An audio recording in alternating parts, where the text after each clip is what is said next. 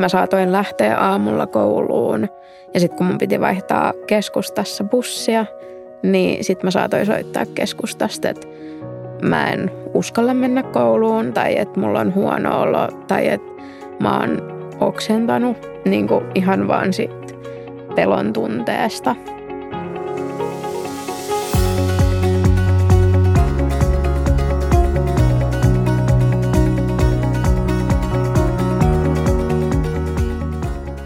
Tämä on Joka sadas Epilepsialiiton podcast. Tänään aihe on vähän synkkä, kiusaaminen, mutta mä en usko, että tästä keskustelusta tulee synkkä. Mä olen Ippi Arjanne ja täällä omia kokemuksiaan ovat jakamassa Elsa ja Jarmilla. Moi. Moi. Moi.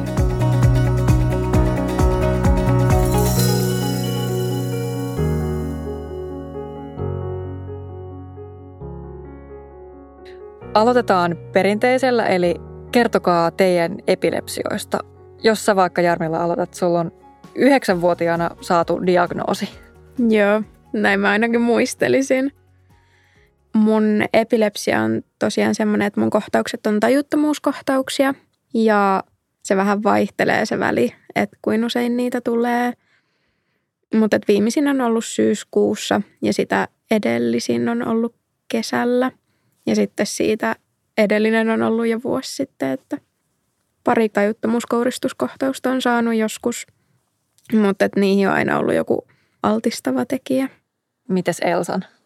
Mä saan tajunnan hämärtymiskohtauksia. Viimeisin tuli lokakuussa 2010 ja diagnoosin sain puolitoista vuotiaana. Eli sulla on ollut nyt 11 vuotta kohtauksetonta aikaa. Kyllä. Joo. Onko sulla jotakin ennakkovaroitusta tai tuleeko kohtaukset tiettyyn aikaan tai tuliko? Mä en ole koskaan saanut mitään ennakkotuntemuksia, mutta mulla sen viimeisimmän kohtauksen jälkeen on ollut semmoisia auroja, että niin kuin, se on vähän niin kuin päänsäryn tapasta, joka voi tulla mulle milloin vaan. Entä tuleeko sulla jotakin? No siis pari sekuntia ennen kuin mä menetän tajun, niin tulee. Tuntuu ihan, että joku vetäisi niin kuin rullaverhot silmien eteen. Ja sitten kielikin helmöi, mutta et muuten ei tule. Eikä siinä pysty oikein reagoimaankaan mitenkään. Sitten kun se on se pari sekuntia ja sitten on jo taju pois, niin... Ja sä oot ilmeisesti loukannut itseäsi jonkin verran tästä Joo. syystä.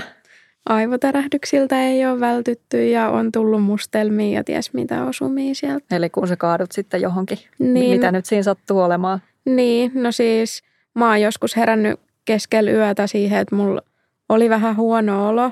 Mä menin äitin luo keittiön, kun äiti oli siellä ja mulla oli noussut korkea kuume yhtäkkiä ja se aiheutti mulle epilepsiakohtauksen ja mä kaaduin silleen, että mulla jäi pää keittiön tuolin sen selkänojan ja istuin osan niin kuin väliin, kun siellä oli semmoinen rako. Tuo on jo aika taidokasta. Mä tiedän. Mutta joo. Joo. Ja just syyskuussa, kun mä sain sen viimeisimmän, niin mulla oli käsi ihan mustelmilla ja päässä oli kuhmuu. Ja et kyllä tota, tosiaankin oon ottanut osumaa, koska yleensä se on, että mä oon ollut seisomassa ja mä kaadun suorilta jaloilta. Niin sitten kun ei kerkeä reagoimaan, niin sitten se on menoa. Kun nyt tänään puhutaan enempi ehkä kouluajoista, niin millainen tilanne teillä on ollut epilepsioidenne kanssa silloin kouluvuosina? Epilepsian kannalta ei ollut kauheasti huolia kohtauksista, mutta itse se oppiminen oli vaikeampaa, koska epilepsia-tyyppini perustuu oppimisvaikeuksiin. Oliko se niin, että sulle matemaattiset aineet on kaikista, tai matemaattiset aihepiirit on hankalia? Joo, Joo. Mitäs Jarmilla? No siis mähän on kolosnelosluokan välisenä kesänä saanut ensimmäisen kohtauksen. Kyllä se vaikutti. Mä olin tosi paljon pois, kun tutkittiin sitä, että mikä sen aiheuttaa. Ja ei ollut vielä sitä diagnoosivarmuutta siihen. Niin sitten niitä poissaoloja kertoi kyllä tosi paljon, mikä vaikutti sitten ehkä enemmän siihen, että ei ollut niin perillä asioista, mitä niin kuin muut luokkalaiset. Ja tota, kielipäähän vaikuttaa, että mulla sitten taas matikka on niinku ollut helppoa, mutta et esimerkiksi englanti ja ruotsi, niin on ollut tosi vaikeita. Onko epilepsia itsessään näkynyt teidän kaverisuhteissa tai ihmissuhteissa kouluaikana? On. Mulla se näkyy silleen, että no siis lähinnä koulumaailmassa. Harrastusmaailmassa ei niinkään, eikä sitten siinä pihapiirin kavereiden kanssa. Mutta koulussa se oli lähinnä semmoista, että mua ei otettu mihinkään mukaan, koska opettajalta oli tullut se, että ei voi osallistua mihinkään, koska on epilepsia. Niin sitten se luokkakaverit otti sen silleen, että okei, okay, että no toi ei nyt voi tulla tähänkään mukaan, koska silloin on epilepsia. Mun koulumaailmassa ei näkynyt mitenkään muuten kuin, että opettajat aina kertoi muille oppilaille, että on otettava yhtä samanarvoisesti, kun on epilepsia tai ylipäätään. Ja sitten se oli tosi hämärän peitossa. Ainoastaan mä muistan sen kerran, kun nelosluokalla mä olin vahingossa jättänyt repun auki. Siinä oli tasku ja siihen oli äiti kirjoittanut, että ensiapulääke. Niin sitten se oli auki. Pojat näki, että sanoi, että hei osa repussa lukee ensiapulääke. Ja sitten mua nolotti. Miten teidän epilepsiasta on puhuttu koulussa? Onko teidän vanhemmat esimerkiksi jotenkin puhunut opettajan kanssa tai oletteko te itse kertonut luokkakavereille vai onko se ollut semmoinen, että mä en halua, että kukaan tietää? No siis mulla se oli aluksi kun se diagnoosi tuli, niin sitten otettiin tietty opettajayhteys ja sitten kerrottiin yhdessä opettajan kanssa luokassa luokkalaisille, että hei, et nyt on tämmöinen ja että jos tulee kohtaus, niin sit siinä kohtaa pitää toimia tällä tavalla. Että osas just antaa sen ensiavun sitten, jos sattuu taju menemään kesken koulupäivän. Niin, tämä oli tosiaan nelosluokalla ja sitten sen jälkeen mä jouduin vaihtaa koulua kesken kutosluokan koulukiusaamisen takia. Niin sitten siellä mä en kertonut koulussa asiasta muuta kuin mua opettaneille opettajille. Ketään koulukaveri ei tiennyt asiasta. Ja sitten kun mä siirryin yläasteelle, mä vaihdoin taas koulua. Sitten siellä mentiin oikeastaan samalla taktiikalle, että opettajat ties ja mun ne lähimmät koulukaverit ties, mutta et kaikki edes niin omalta luokalta ei tiennyt. Ja se johtui ihan siitä pelon tunteesta, että koska se oli siellä ala-asteella johtanut mm. siihen niin kuin syrjintään ja kiusaamiseen, niin sitten ei halunnut sitä samaa kokemusta enää yläasteella. Mm. Ja tosi harmi, että tuohon on päädytty ja se on, mm. ymmärrän siis ihan täysin, mutta... Joo, mutta et nykyään tietty edelleen opiskelijana, niin kyllä sille koulukaverit tietää ja opettajat tietää, että nykyään siitä uskaltaa jo puhua avoimemmin. Mutta et olettaa ehkä, että kun opiskelee aikuisten kanssa, että siellä sitten aikuiset osaa reagoida ehkä paremmin. Mm. No Elsa, sua on myös kiusattu niin minkä muotosta se on ollut? Haukkumista, sitten on ollut potkasemista, lyömistä, tökkimistä. Että aika niin kuin semmoista, että ei olisi halunnut mennä ikinä kouluun. Onko se niin kuin päivittäistä? Se oli tosi arvaamaton tietää, koska se välillä sattui joka päivä, sitten välillä joka toinen – että koska ei voinut tietää, milloin joku tekee jotain.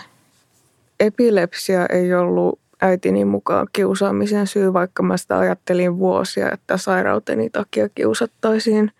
Mutta usein se oli sille, että jos muiden oppilaiden tietämättä mä olin vaikka tutkimuksissa tai missä tahansa epilepsiaan liittyvässä, niin seuraavana päivänä, kun palaan kouluun tai samana päivänä, niin heti mä muistan, kun yksi luokkalainen sanoi lintsari ja sitten muutkin luulee, että mä oon lintsannut, vaikka se oli ihan opettajalle kerrottu etukäteen mm.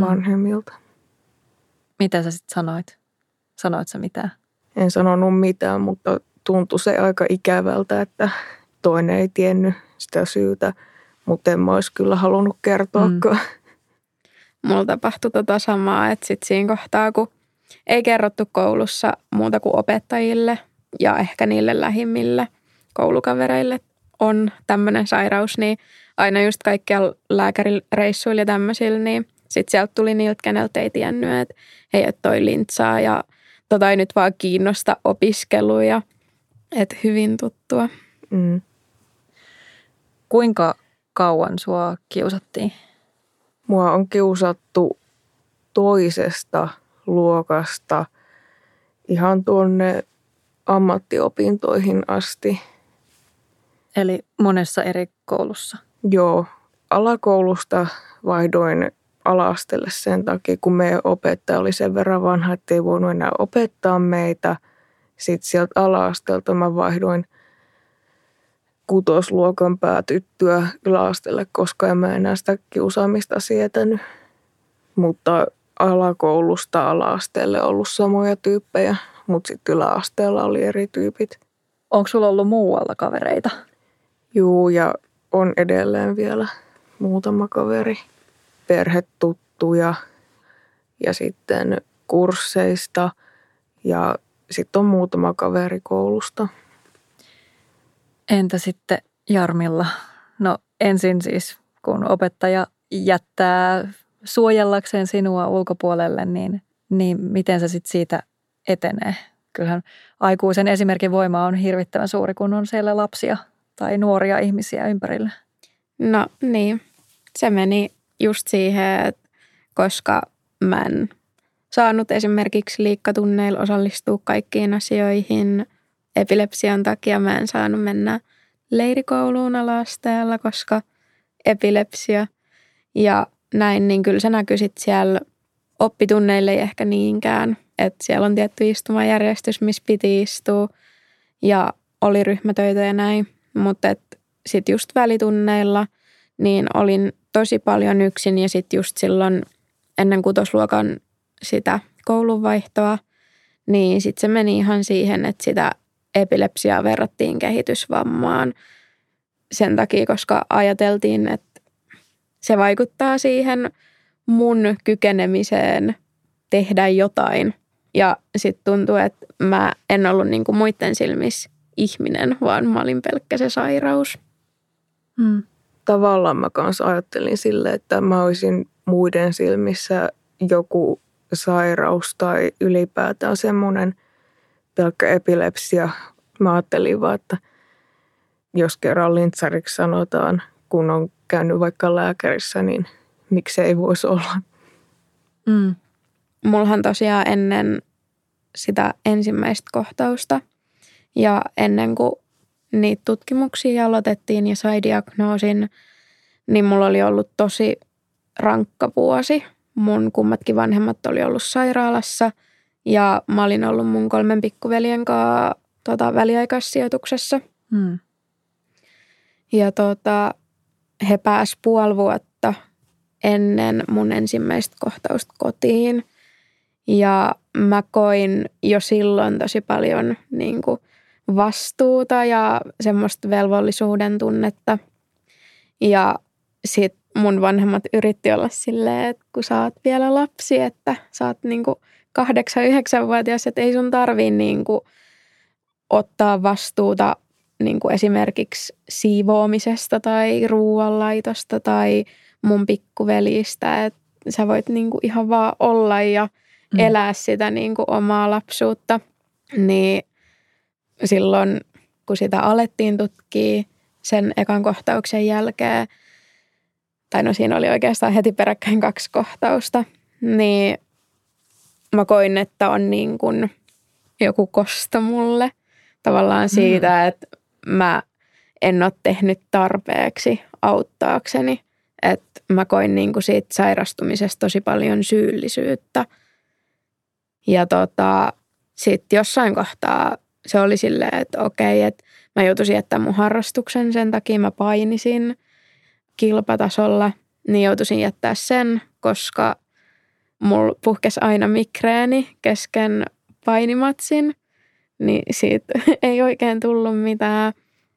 Niin sitten se niin kuin syyllisyyden tunto vaan niin kuin kasvo ja kasvo sen takia, koska oli tavallaan menettänyt harrastuksen ja tuntui, että oli vähän ehkä riasa omille vanhemmille heidän sairastelun lisäksi, koska vaikka he oli päässyt kotiin sairaalasta, niin eihän he ollut niin kuin terveitä silloin kuitenkaan.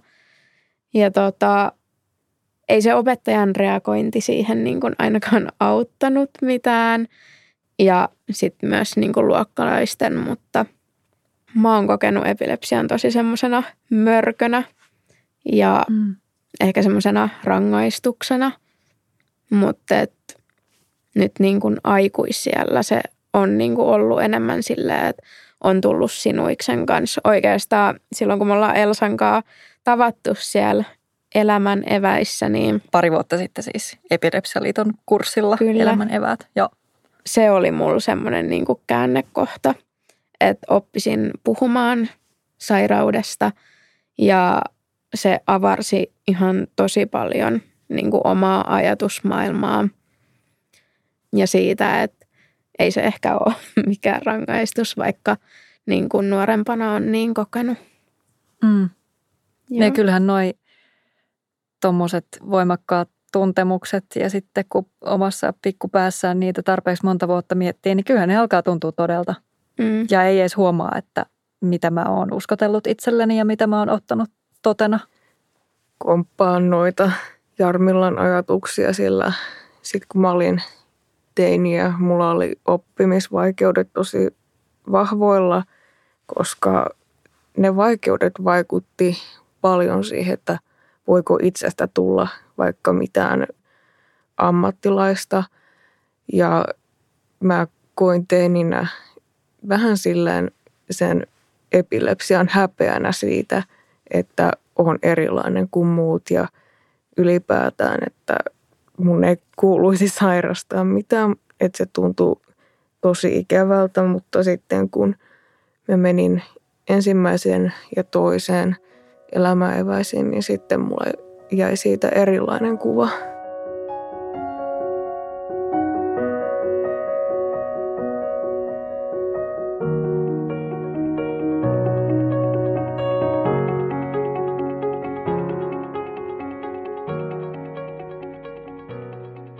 Pystyttekö te puhumaan noista teidän ajatuksista ja siitä kiusaamisesta vanhemmille aikuisille? Joo, Siis mähän ennen sitä koulun vaihtoa kutosluokalla sain paniikkikohtauksia ja sitten taas se esti niin kun sinne kouluun menemisen. Että mä saatoin lähteä aamulla kouluun ja sitten kun mun piti vaihtaa keskustassa bussia, niin sitten mä saatoin soittaa keskustasta, että mä en uskalla mennä kouluun tai että mulla on huono olo tai että mä oon oksentanut niin kuin ihan vaan siitä pelon tunteesta. Tuo on niin hirveätä kuulla. Tiesikö sun vanhemmat? No siis joo, tiesi ja mä pidin tosi kauan sitä itselläni just siitä, että en halunnut tuottaa vanhemmille lisää stressiä.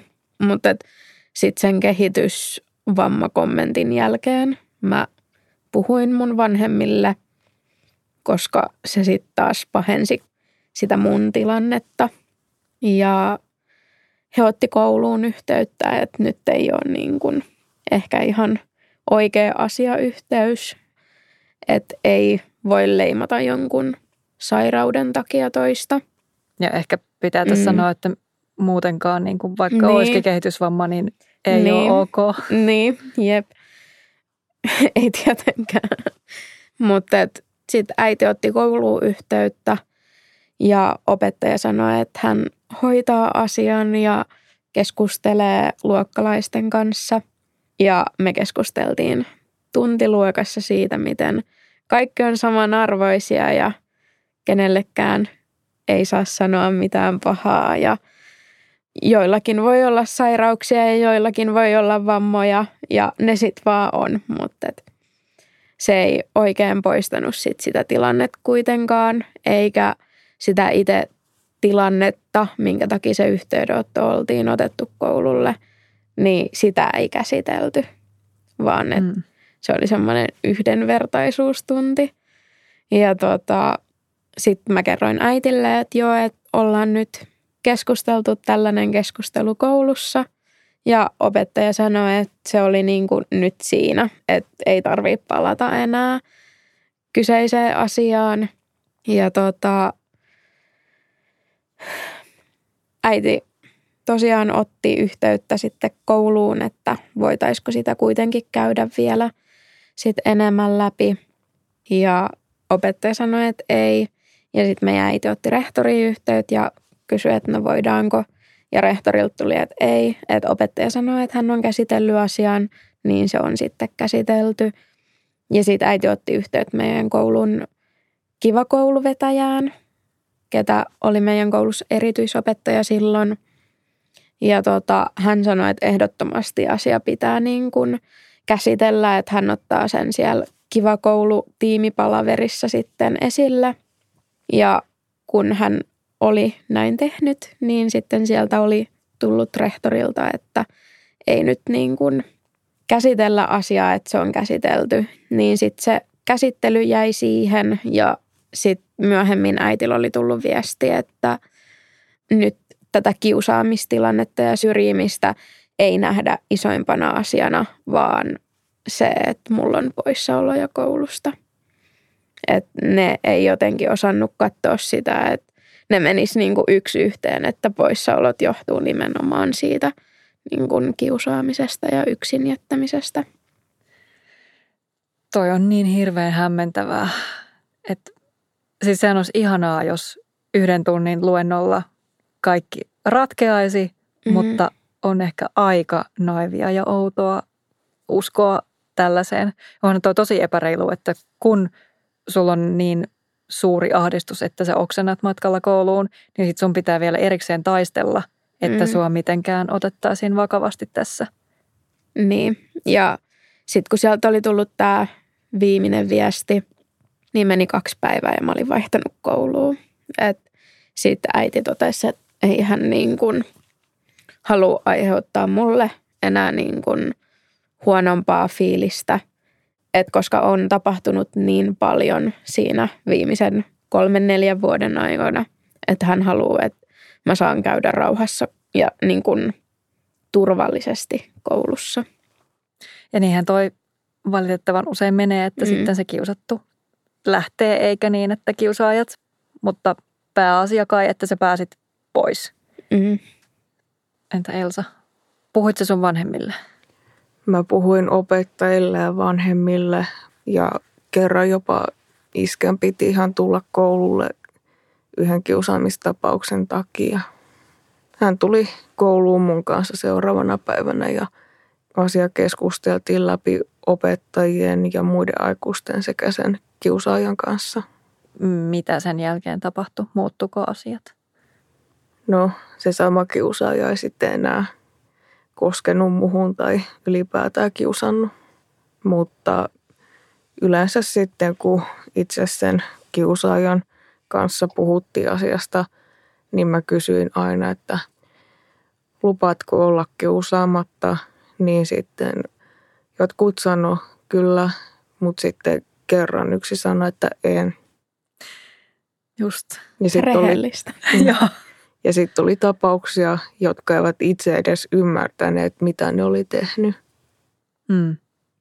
Mutta tosi useinhan se menee siihen, että se kiusaaminen on semmoista, että kiusaaja ei edes itse ymmärrä, että hän kiusaa. Mm. Sitten kun sä oot vaihtanut koulua ja sitten se kiusaaminen on jatkunut, niin miten sä oot suhtautunut noihin vaihdoksiin? Mun logiikalla jotenkin ajattelisin, että okei – nyt vaihtuu ympäristö, niin nyt varmaan ei ole enää tämmöistä ikävää. Ja sitten näin tapahtuu. Just tolleen mä oon ajatellut silloin, kun mä pääsin kutosluokalta ja vaihdoin koulua yläasteelle, niin mä ajattelin, että okei, nyt pitäisi olla koulu, missä mua ei kiusata, kun olen kuullut sellaista, ja että voisin olla oma itseni parhaassa tapauksessa, mutta sitten erehdyin muutaman viikon jälkeen kun kuulin, että minusta oli tehty huhua. Just. Kovettuuko siihen jotenkin nahka, kun sitä jatkuu? Niin voisi ajatella. Niin voisi ajatella, mutta kovettuuko oikeasti?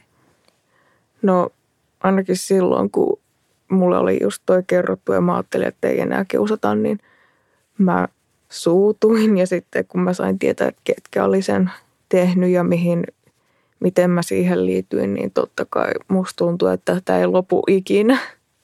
Oletteko te sitten niissä tilanteissa olleet jotenkin hiljaa ja, ja antaneet sen tapahtua vai oletteko te yrittänyt jotenkin puolustaa itseänne tai, tai hyökätä vastaan?